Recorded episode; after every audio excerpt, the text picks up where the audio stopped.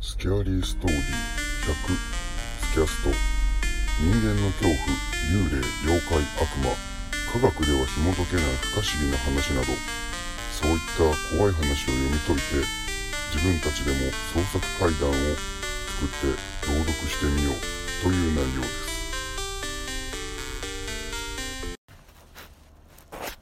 はい始まりました 始まったなんだよ勘弁しろよどういうこと気持ち悪いなそれ俺この前のあのラジオドラマ風のやつじゃないそうですてってんてりてんてりてんてんてんだよん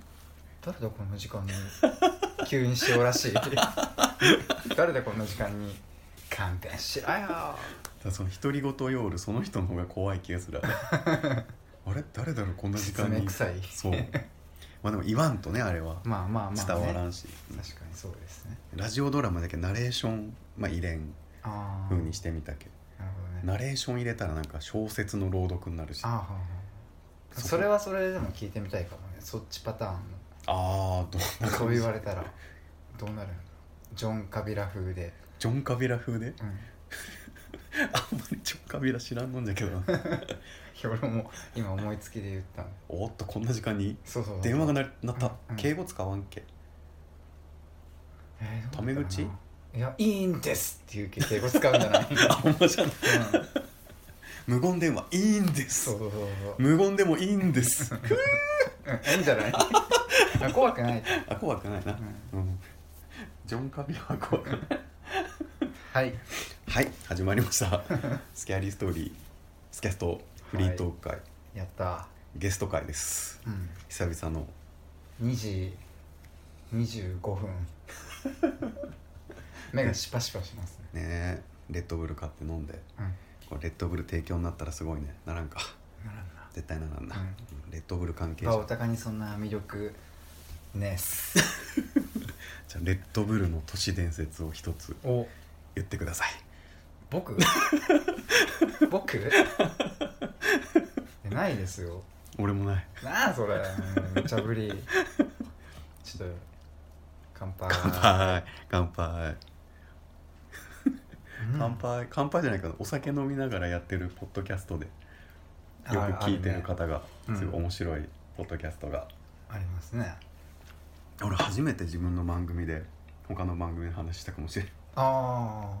あんま名前まで出さんかったけど、あでも謎めいた感じでいくんでしょ、うん、うん謎のストーリーテラーバオダカでいけうん、ま全す然謎じゃねえけどな俺からしたらいやそれなんかそうか、そりゃそうだよな知り合いじゃけ、うん、いやこの時期他のポッドキャストの人もそうだけど怖い話するまあ人まあがまあね増えてきて、時期的時期的にに分かりやすいネタかもねわかりやすく、まあうんなんでななんなんだろう夏になったら怖い話なんだろ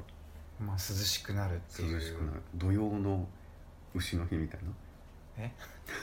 ほらなんか土曜の牛の日はうなぎを食べようってあれ、ううんなぎを売るためにあ関係ないっていうそねうそうそう、ん、作ったあのバレンタインみたいなはいはいはいはいバレンタインにはチョコをあげよううんうんうんだけど夏暑くなったらうん怖い話をしようっていう、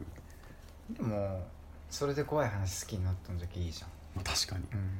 で最近テレビでも結構なんかあの心霊映像みたはいいな、はいたまにそれそう少ないくなったけどね、うんだいぶ減ったけどうんでしかも昔に比べたらなんかあの幽霊ががっつり映り すぎキそうそうそうャー第3位キャー でしょ井戸から手が出てとかなんか第3位って出るやつ、うん同じ番組だねこれじゃそうあ話してんね今そうでなんかいろんなチャンネルでしてうん23個は同じのするあこれ、ほんまこの前見たぞ前見たってそう、うん同じの見たぞっていうっていうなんか、まあ半分笑いながら見てうるんかなーって感じだよね、完全なんか CG 技術が上がりましたっていう宣伝にしか見えんくてうううんうんよくあるのが、うんあれじゃないですかこう、うんカメラがゴトゴトゴトって落ちたら机の下にあーなんあか寝転んだ顔るがそうそうそうあのパターン結構みんな好き白黒の、う好きうんん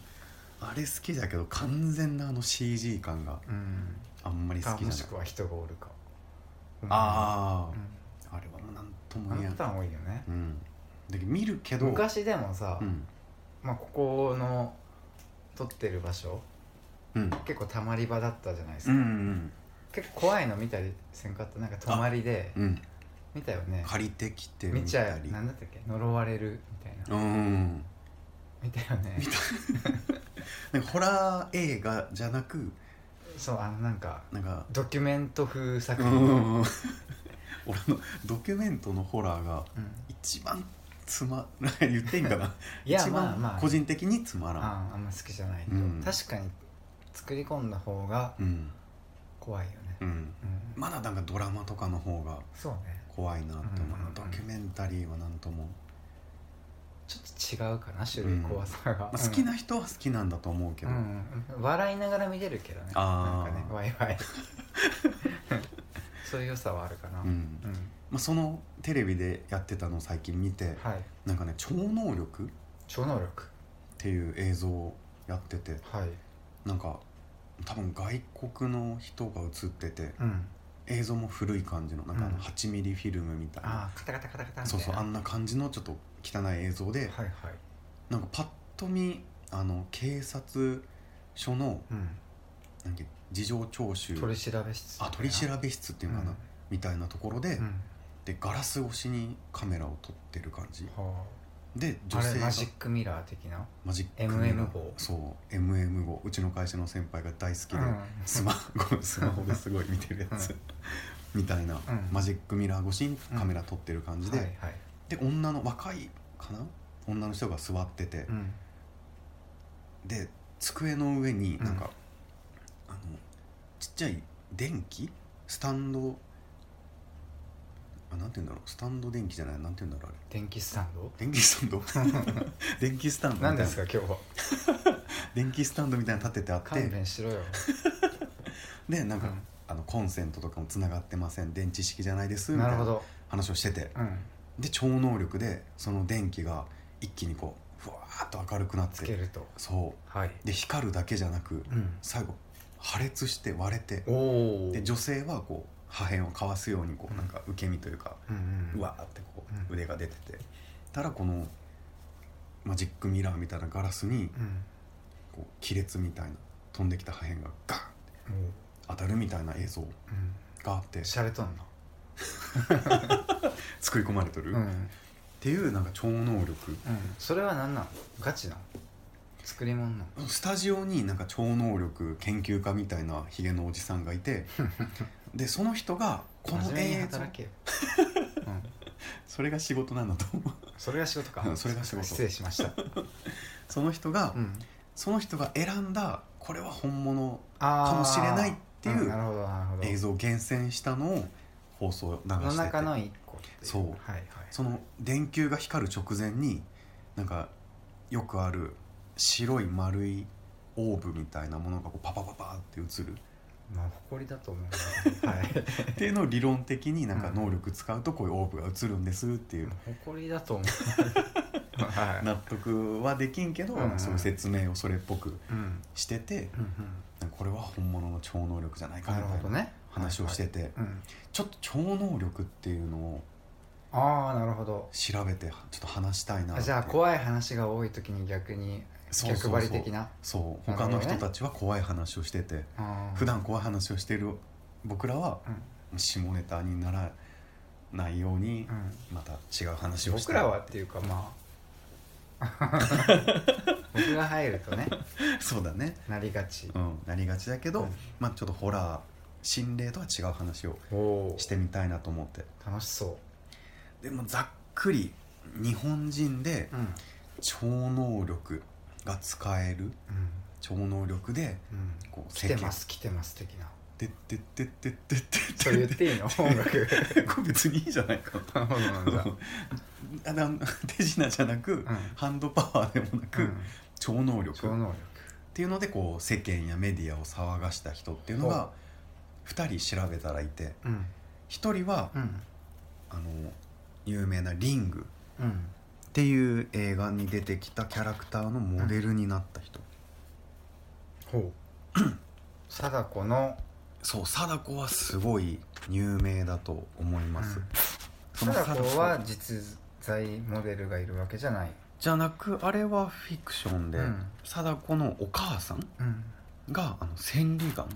投資ほうなんか封筒の中に入れはいてはいるはいカードかマーク文を字読み取るみたいなそうそうそう、はいっ、ていうなんか千里眼めちゃくちゃかっこいい名前です ね千里眼千里眼ナルトとかで出てきそうな比叡は邪眼だったっけジャガンの力をなめるなよ暗黒黒竜は邪王演殺みたい な世代だねうんあれは千里眼じゃなくあてれは邪眼ですそう千里眼を使えたみたいなメディアで騒がれた女性がほう昔いてうんもう100年以上前のうんに生まれた人ではいでリングの貞子のお母さんモデルになった人三船千鶴子さん船地図そうこの人はとあの投資能力を持つ超能力者としてうんなんかそういった研究をしている博士に紹介された女性、まさにじゃあもうリングそのままっていうそうだねもう内容も近い感じでなんか他にもあのトリックっていうドラマ、はいありましたねうん映画もやってたんだけど、うんそれにも似たような名前だったかそういう千里眼を持つあ女性っていうキャラが出てたりーうん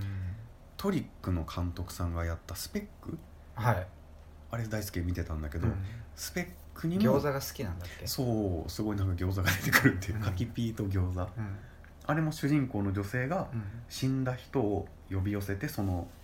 能力を使えるほう死んだ超能力者の能力を使うっていうので、最初にこう呼び出したのが、うんこの三船千鶴子さんあもうそのままで読んだんだ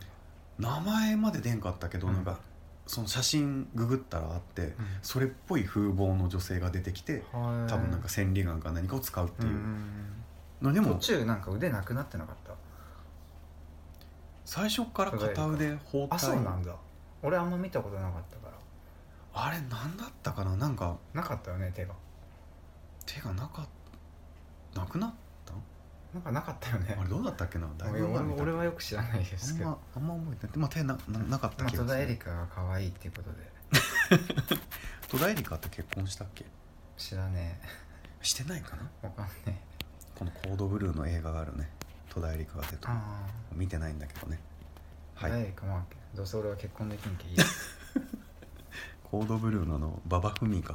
新しいの出てる子が好きです比嘉愛美でしょ可愛いのあそっち、うんちょっとお姉さん系なうん俺だってお姉さん好きじゃんあそうか馬場馬場ふみかふみ子誰なのそれアジアンの馬場園わかんねえ馬場ふみかすごい巨乳な子あそうあの会社の先輩が巨乳好きで教えてくれたちょっとググります どうぞ話を続けてくださいはいでこの人は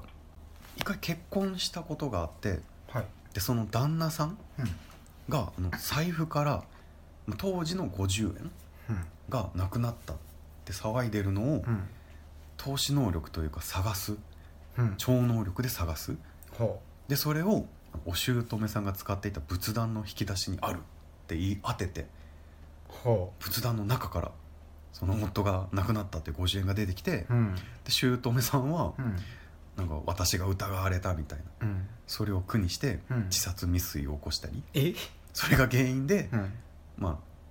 あ泣く泣く離婚えされたり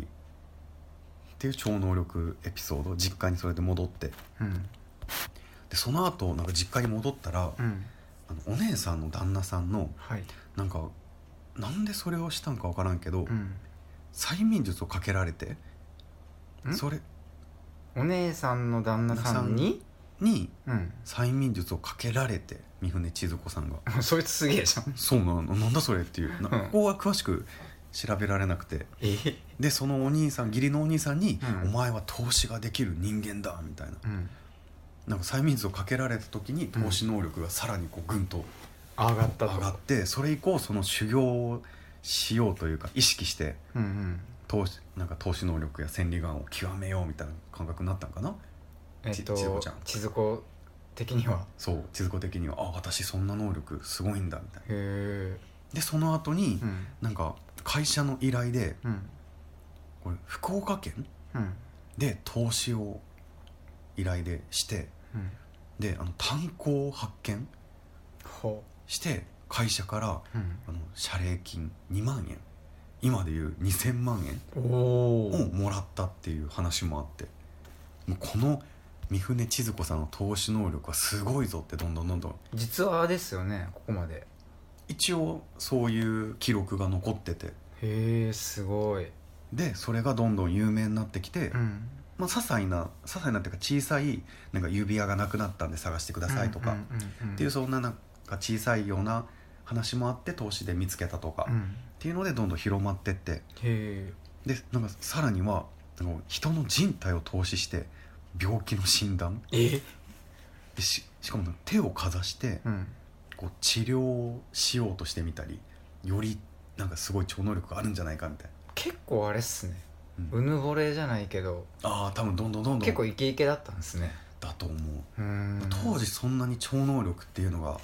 多分一般的にうん知られてない言葉というかですよねだから多分すごいチヤホヤされたんかもしれないなるほどねだってもう謝礼金2000万円もらえるぐらいだけ、まあ半端ないですようねん、本当にこう炭鉱を探し当てたというか、ん超能力で、で評判が広まってったら、うんなんかやっぱりこうメディアだったり、うんそういった大学教授とかがうん話をほ嗅ぎつけて、うはいでいろんな研究とかが始められるんよ、千鶴子の研究そう透視能力千里眼の研はいはい究はいも多分流行ったんかな、うーんでそれを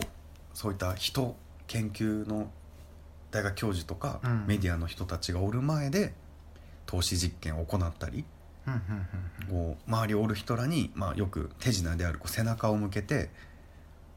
でその多分目をつぶるんかな背中を向けてでああこれは何ですかはい投資してみてくださいはいみはいたはいはいいなでも手に自分で持って投資をするうんっていうことはこれはもう触ったら分かるけそういうのはなしであちゃんと手にも取らずあうん背を向けてうんこれを当てろっていうはいはい実験も行ったんだけども、うんこれが不的中当たらずに失敗に終わるうんなんかそういったこともあって、うん触ると触って当てていいよって多分背を向けて目隠ししたんかな、で触ったらこれが何か当てれたっていうもうんうんう触れば当てれる可能性はまあものによりけりですけどうんなん超能力とはち手品みたいなうんうん感じになってて、でこの透視能力っていうのをうんまあその当時だとそれ触って当てるレベルでもこうあ投資能力だすごいぞってああまだ騒がれてうんでこれを学会で教授の人が発表したりとかうんもうそこまで持ち上げられてくるんよね、うんでさらには「え私も千里眼あるよ僕もあるよああ私も俺もあるよ」みたいな、うんうんうんそういう人らがこう増えてくるわけ、うんうんなんかあのスプーン曲げが流行ってこういろんな人がしてうんなああるねそういうまあ何でもあるよね僕できますそうみいうたいなそうそこまで多分こう日本中で話題になってきてそうでさらにそういう大学の偉い人が立ち会って、多分こう実物を見たいって言ったのかなあであ投資実験をするんだけど、うんこう何歩か当てれるわけよ、うんいくつかは当てられてでもなんかこうまだ怪しいぞって怪しまれるんよね、うんまあねそうでさらにこう難しい投資を多分求められるんだけど、うんうんこうなんて言うんだろう裏がバレるというか裏なんか練習用にうん実際にこうもう見て触ってうん知ってたものをうん本番でもこっそり使っててえそれ当てれるじゃんさっき触って見たものだけこれ本番で使うからみたいうんめちゃくちゃインチキじゃなないかそうインチキがバレてうんで新聞では、うんまあ、こういった不審な経緯を、まあ、投資能力とかはもう否定的うんっていうメディアが、もう今と一緒だね一気に叩きに入るそうそうそう一気に叩かれてでさらになんかね念写あの写真ををはいはいはい撮るんじゃなく、頭で描いたものを紙か何かにこう映し出すみたいな、そういったものもなんかこうできるっていう言ってたのかな多分でもそれもすごいなんか否定されてうんうんでその千鶴子さんは、うんもうそういったいろんなメディアとかの批判を受けて、うんもう失望と怒りでうんで最終的に失なんか望と怒りなんかなんて言うんだろ完全にでもインチキしてたんでしょうインチキもしてたのにイなンぜチキかもありの本物もありってこと周りみたいなだから本人が意図してインチキしたんかうんもう研究してた人がうんもう100%当ててほしいからああ本番のインチキなんかキ100%は当てれんかったらしい8割ぐらいうん成功できてうんで本番で失敗したらうんもう大学教授たちは「超能力ある!」っていう論文を多分出してるのにああなるほどね失敗は許されないからみたいななるほどねもうなんか音楽番組でアイドルとかが失敗は許されんげ口パクをしてますみたいな ごめんよくわからんかごめんよくわからん けど AKB とかみんな口パクですみたいな、うんキャリーパミュパミュとかもうね口パクですっていう、うんうんあれは失敗せんっまあまあまあようにまあうんていう多分そういうのがあったんかもしれん、まあ、うんそこはよくわからないんだけど、うっんていういろいろまあ責められて、うん多分本人は自分が超能力があるっていうああそうだ信ねじてたからこうんそすごいもう苦しんでうん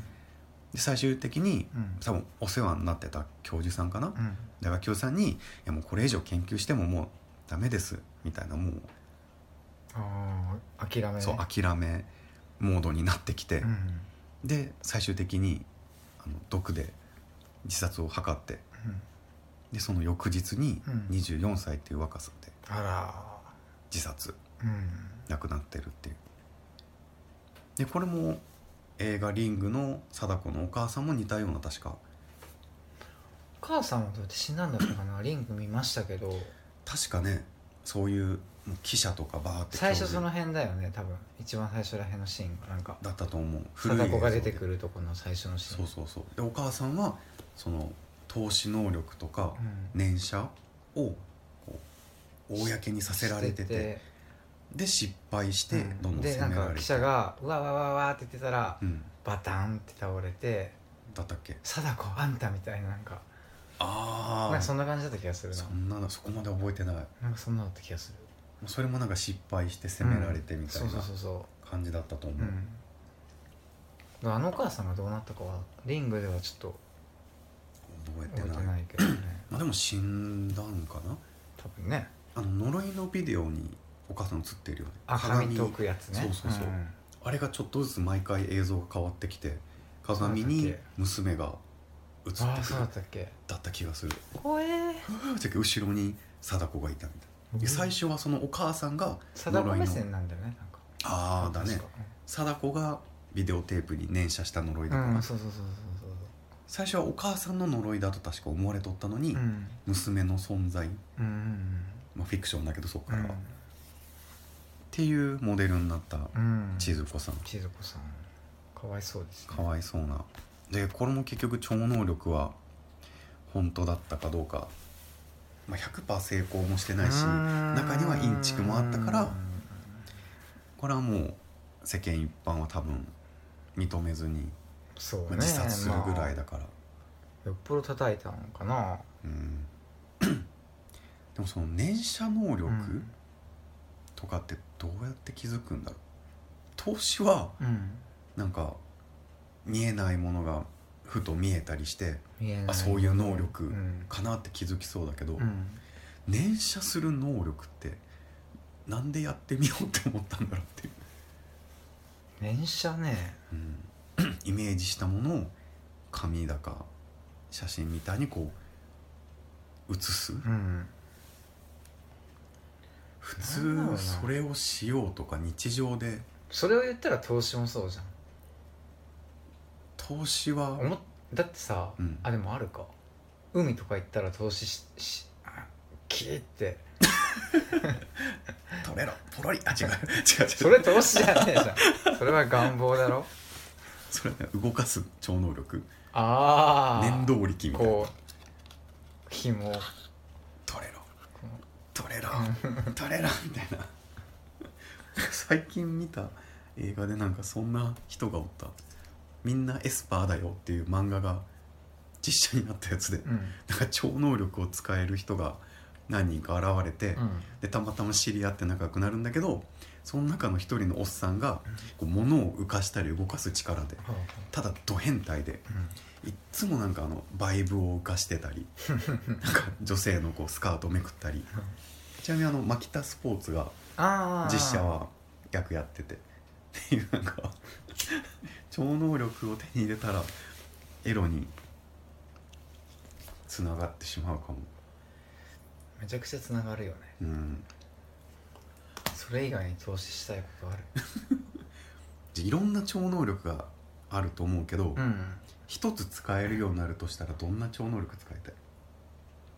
いろんな超能力ってどんなのがある例えば俺海外のあの最近流行ってるなんかドラマ、うんいっぱいあるじゃんうんうんうんうんでヒーローズだったかなったーそうそうそうそう、うんあの日系だか中国系の俳優さんうがん出てたり、だけど瞬間移動あの人あもとかう瞬間移動いらんな瞬間移動ああでもめっちゃ寝れるな出勤出 勤時間ってギリギリまで、うんああ瞬間移動とか、まあ、物を浮かしたりとかそれはいらんな人の心が読めるそれもいらんな怖いなあと何があるかな透明人間って超能力かなうーんちなみにそのみんなエスパーだよの中の同級生の男は透明人間あ違う瞬間移動それはでもあれでしょ完全にエロに特化してるやあもうつでしょ確かにあそうだね、それは透明人間っつった らさ思い浮かぶことはうんもう、そうなるよね女風呂とかそういう、うんよくあるじゃんうん超能力っていうのもまたうんもう何でも曖昧だよね結構あー超能力っ確て言われるとこれ的なのかにが出てこんかなあんまりうん、でも魔法みたいなもんも超能力といえば火が出せるとか、ああ超能力だからねうん、ちょっと広すぎたいやーあとなんだっけあのウルヴァリンとか出るやつなんだっけあれも X メン X メンうん X メンあれも超能力といえば超能力雷操るあれはでも違うでしょあれは違うのなんか超能力とはまた違うのかなんか違う気がするけどななんか不思議な能力を持った人たちを確かに確かになんかでも突然変異の人間じゃない人らでみたいな感じじゃんああそうかまあ見た目もすごい変わったやつもおったりとかあのハルハルク、うんとかもあハルクあれハルクって X メンだっけ俺よくわかんないんあだ俺よもあ違うな分からなくなってきたあんま見んけなああいうのハルク・ホーガンは知ってますけど